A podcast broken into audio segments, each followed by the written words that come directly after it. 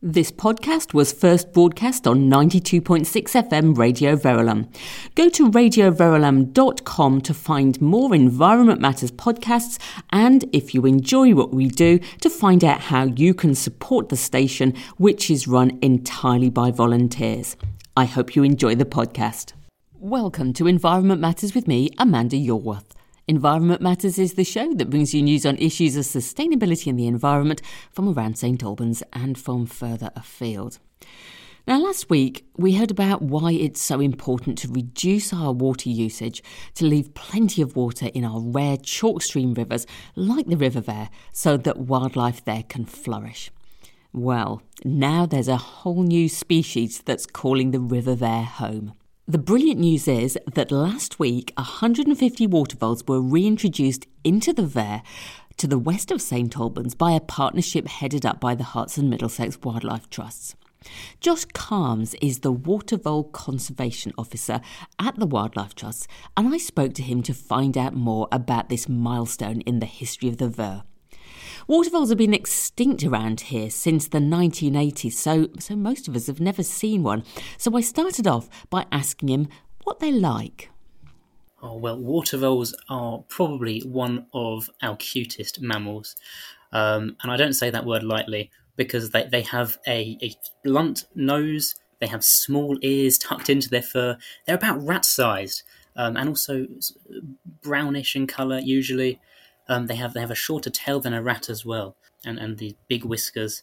They do look quite adorable, don't they? Really very furry as well. Oh, Small just... beady eyes, yep. And they're vegetarian, aren't they? They are absolutely, yeah. They've been recorded eating over 220 different kinds of plants, so they're they're very important parts of our wetland ecosystems. So we we know about beavers and the effect that they can have on the sort of bigger environment. Do water voles have a wider impact on, on rivers and, and the environment? Oh well, that that's such a good question. I I think that water voles are a bit like mini beavers. They are small ecosystem engineers in a similar way that they, they can modify their local environment to, to suit their needs and, and in doing so they they allow more wildlife to to um, to arrive in the ecosystem essentially. So water voles are constantly nibbling on on the, the plants around them. That, that's that's what they do. They eat so many different types of plants, and um, and and in doing so, they they, they create some open areas, open lawns. The light is able to come into the riverbank, and then that allows a greater diversity of plants to grow, helping many more invertebrates, including pollinators, and then you get the knock on effect, bats and birds and the like. And, and also, it's important to remember that the water voles are, are burrowing into the riverbanks um, to, to, well, to have safe places to feed and, and raise their young. And old watervole burrows, um, it's been it's known that they're used by other mammals and amphibians and lots of invertebrates too to shelter. Um, and water voles themselves um, fit into the food chain um, perfectly, and, and, and a lot of predators will rely on water voles for their food. So things like uh, stoats and kestrels and barn owls and pike and herons, and the list goes on. So very important parts of our ecosystem. Okay, so water voles uh, apparently were once common around here, but you know they're disappearing rapidly throughout the UK. What's the reason for this? Well, it's it's manifold, really. We've lost much of their quality habitat that, that they need to survive. So we're, talking about um, dense vegetation around wetlands. Um, a lot of this has been lost because of modern agriculture, because of urbanization, and and the other the other key thing is um, predation by the invasive non-native American mink, um, which which is a, a, sort of relative of, of the otter, but it comes from America and they, they were released in the UK uh, or escaped from fur farms um, decades ago, and and they essentially have been eating water voles to near extinction. So yes, as as the UK's fastest declining mammal, water voles have their populations have dropped by over ninety five percent. Um, and and so it's a, it's a has been a sad story for them. Okay. So, given that, as you say, that that's rather sad background, why did you decide that now was the time to try and reintroduce them to the River Ver? this section of the Ver is about two kilometers long, and the habitat is pristine. There's a, a, great variety of wetland plants, lots of different types of grasses and sedges that are growing in and next to the river. And there's quite a good um, buffer area as well. So if water, vol- water voles are there, they're able to go into the margins to be able to eat um, in good cover, uh, so safe from predators, and they've got all that food, which is so important for them too. Um, and also, the Herts of Middlesex Wildlife Trust have been surveying for for um, mink to make sure that they're not around, and so um, and so we can say for for certainty that that that those predators are not there. So both habitat and no mink is a yeah a good uh, recipe for a reintroduction. Okay, so is this the first reintroduction of water voles into Hertfordshire, or have they been introduced reintroduced elsewhere? There have been a couple of other water vole reintroductions to the county, uh, one of which was by the Trust um, over at Thorley Wash Reserve um, on the other side of the county a few years back. Okay.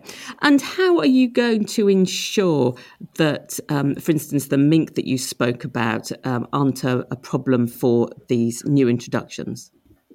We have monitoring rafts which uh, are, constantly checking to see whether uh, mink are around and um, if if they are, then we get alerted to to their presence, and so we'll be able to deal with that. Okay, so you've you've sorted all of that out, right? So when I heard that these water voles were going to be introduced, I sort of had this vision of a of a big cage of water voles being brought along, and somebody'd open the door, and they'd all scamper out to a lovely new life on the Ver. From what I understand, it really wasn't quite like that. It was a rather more complicated. Can you tell us exactly how you did it? Well, re- releasing 150 water voles, it, that, that would be quite the sight if they were all open from one big cage. Um, but it was slightly different from that, yes. Uh, we had um, 30 pens. So the, the 150 water voles arrived the night before the reintroduction and uh, they were um, moved into a safe place to stay overnight. Um, the, the morning after was the, the big day when um, we had lots of volunteers coming out uh, to to help us um, move these um, voles, which were then in their travel boxes, and they were they were put uh, in groups of about five into thirty pens, um, and those pens were distributed um, along the uh, the length of the Ver. And then are they just released from there, or was there sort of another halfway stage? This method of release is known as a soft release, where the voles are uh, kept in, in the pens uh, and provisioned with food, and they've got lots of bedding as well. Um, and so they're fed every day and checked on. Um, after the first few days, then the front of the pens are modified so that they're, they're essentially the voles are free to come and go as they please um, and get used to um, moving around the environment and feet having a, a slightly different diet to um, to that uh, that they, they had. Right. Okay. I see. Um, and did everything go to plan? It all went really well. Um, we, we had a great support from um, from the local community. So many people keen to get involved uh, with such uh, such an endearing and important animal, um, and bringing them back. And um, we didn't really we didn't have any any setbacks. Um, it all went very smoothly. And so after after the first week, yeah, the the water voles were, were all back into the environment. Brilliant. So that, I think that sounds like success then. Now, you, you just mentioned their volunteers. Whilst I'm interviewing you for the Herts Middlesex Wildlife Trust because you were leading on this, this really has been a partnership, hasn't it? Can you tell us about the other partners involved here?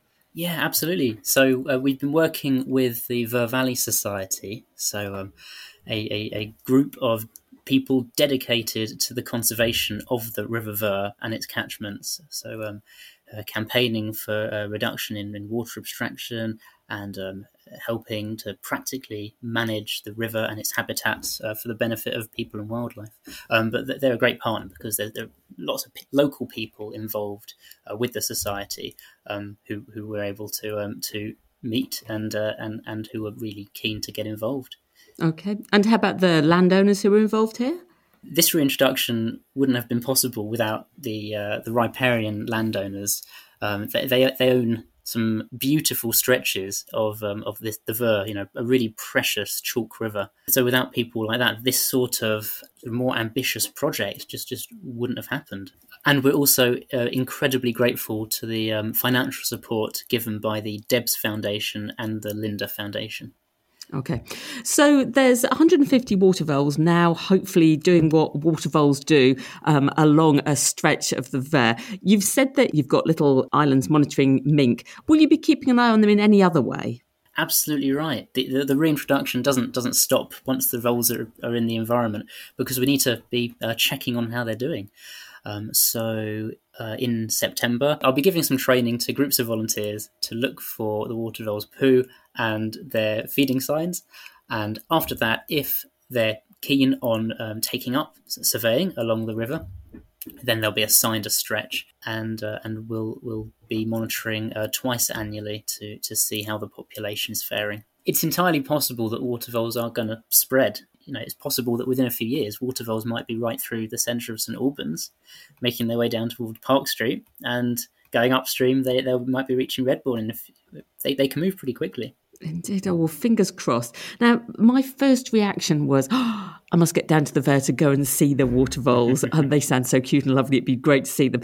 To start off with, are they the kind of things I could just go down and see, or are they very shy, like a lot of wildlife? And also, are there precautions you'd like us to take if we are on the Ver? Yeah, water voles are, are pretty elusive, um, so they are quite shy animals. Um, although that's not to say you can't detect that they're around, because if, if you are walking by the river and you hear some rustling in, in the in the vegetation and plants, you, it might well be a water vole um, if you're around the reintroduction area. Um, and you can also listen out for uh, their characteristic plop sound, which if they're feeding on a bank and they get do get uh, disturbed, then they'll they'll jump into the river. The other thing to bear in mind is, yeah, water voles are, are disturbed quite easily. So um, just make sure that uh, dogs are on leads and um, and people aren't uh, run, running around uh, inside the, the water vole's habitat near the river. Okay, there's some, some, wise words there. So, Herts and Middlesex Wildlife Trust, you plan to try and reintroduce water voles to all of Hertfordshire's rivers by 2030, which sounds very ambitious, but rather lovely. Can you tell me which rivers you hope to um, work on next? We're working towards a reintroduction of water voles onto the River Rib, um, and that should be around spring next year, all being well. And then, then each year thereafter, um, if we can. And so, any any landowners uh, who would like water voles um, reintroduced on their land, please do get in touch. That sounds wonderful. And we heard last week on Environment Matters from Affinity Water asking us to use less water to leave a bit more water in rivers like the Ver. Would you endorse what they said? 100% yes. Um, Save Our Streams is a great campaign by Affinity Water, and clearly water is going to be essential for water voles. Um, they, they, they dive and duck under the water, actively you know, jumping in it to escape from predators. And as as they go in, they'll kick back the water. Um, so it's a really really important uh, part of, of their environment. They need they need it to, to survive around here. Without without water in our rivers, species like water voles and so many others are really going to suffer. And, and, and we wouldn't want uh, this reintroduction to to uh, to fail yes, I, I, would urge everyone to consider their water use and uh, save uh, save as much as they can. Josh, thank you very much indeed for telling us about that. You're welcome. Thank you very much for having me. I was talking there to Josh Calms, Watervole Conservation Officer at the Herts and Middlesex Wildlife Trust. And a massive well done to the Ver Valley Society, not just for providing volunteers to enable the reintroduction to happen, but for their campaigning and practical help for the Ver, which has meant that it can provide the right habitat for these gorgeous creatures. Let's just hope that another generation of children will at last be able to identify Ratty from Wind in the Willows as a creature that they're familiar with in real life. Now, if you missed last week's show where Jane Bellard of Affinity Water talked about the Save Our Streams project, then head to the podcast page of radioverulam.com where you'll find that and all the other editions of Environment Matters. Or you might feel inspired to encourage some aquatic wildlife into your outdoor space. Well, if that's the case, then search for Wilder St Albans and click on the Find Out What You Can Do button. There you'll find advice on providing water for wildlife, everything from a source of water for hedgehogs to drink from, to a pond that could be home to newts or frogs and a host of insects. I would say that my favourite part of my garden is the pebbly beach that goes down to my little pond, where all sorts of birds come to drink and bathe. Just this week, a baby robin appeared, ready to follow in mum and dad's tiny footsteps and enjoy our bathing facilities. It was nearly as cute as one of those little water voles. And if you're looking for some more aquatic themed fun, then you've got your last chance this Thursday and next Tuesday to head to Stockers Lake near Rickmansworth and discover what lives at Stockers Lake with the Herts and Middlesex Wildlife Trust and Affinity Water. From cool camouflage creatures and watery wetland wonders to fascinating floating flora. Now, you don't need to book, you can just drop in for this series of fun educational activities. Now, you can expect topics like like um, predators and prey, plants and pollution, and your promised creatures to study and other activities to help you dive into different and exciting aspects of lake life. Now, Life at the Lake is the name of these events. They're run between 10 and 3 and they're suitable for children, but everybody is welcome to go along and explore. So it's certainly not just for kids. For more details, head to the events page of the Herts and Middlesex Wildlife Trust website. Now, if you're down by the Ver and you see one of those new water voles, then we want to see your photos. You can get in touch via Twitter at RV underscore environment or via the Environment Matters Facebook page or just drop me a line on amanda at radioverulam.com.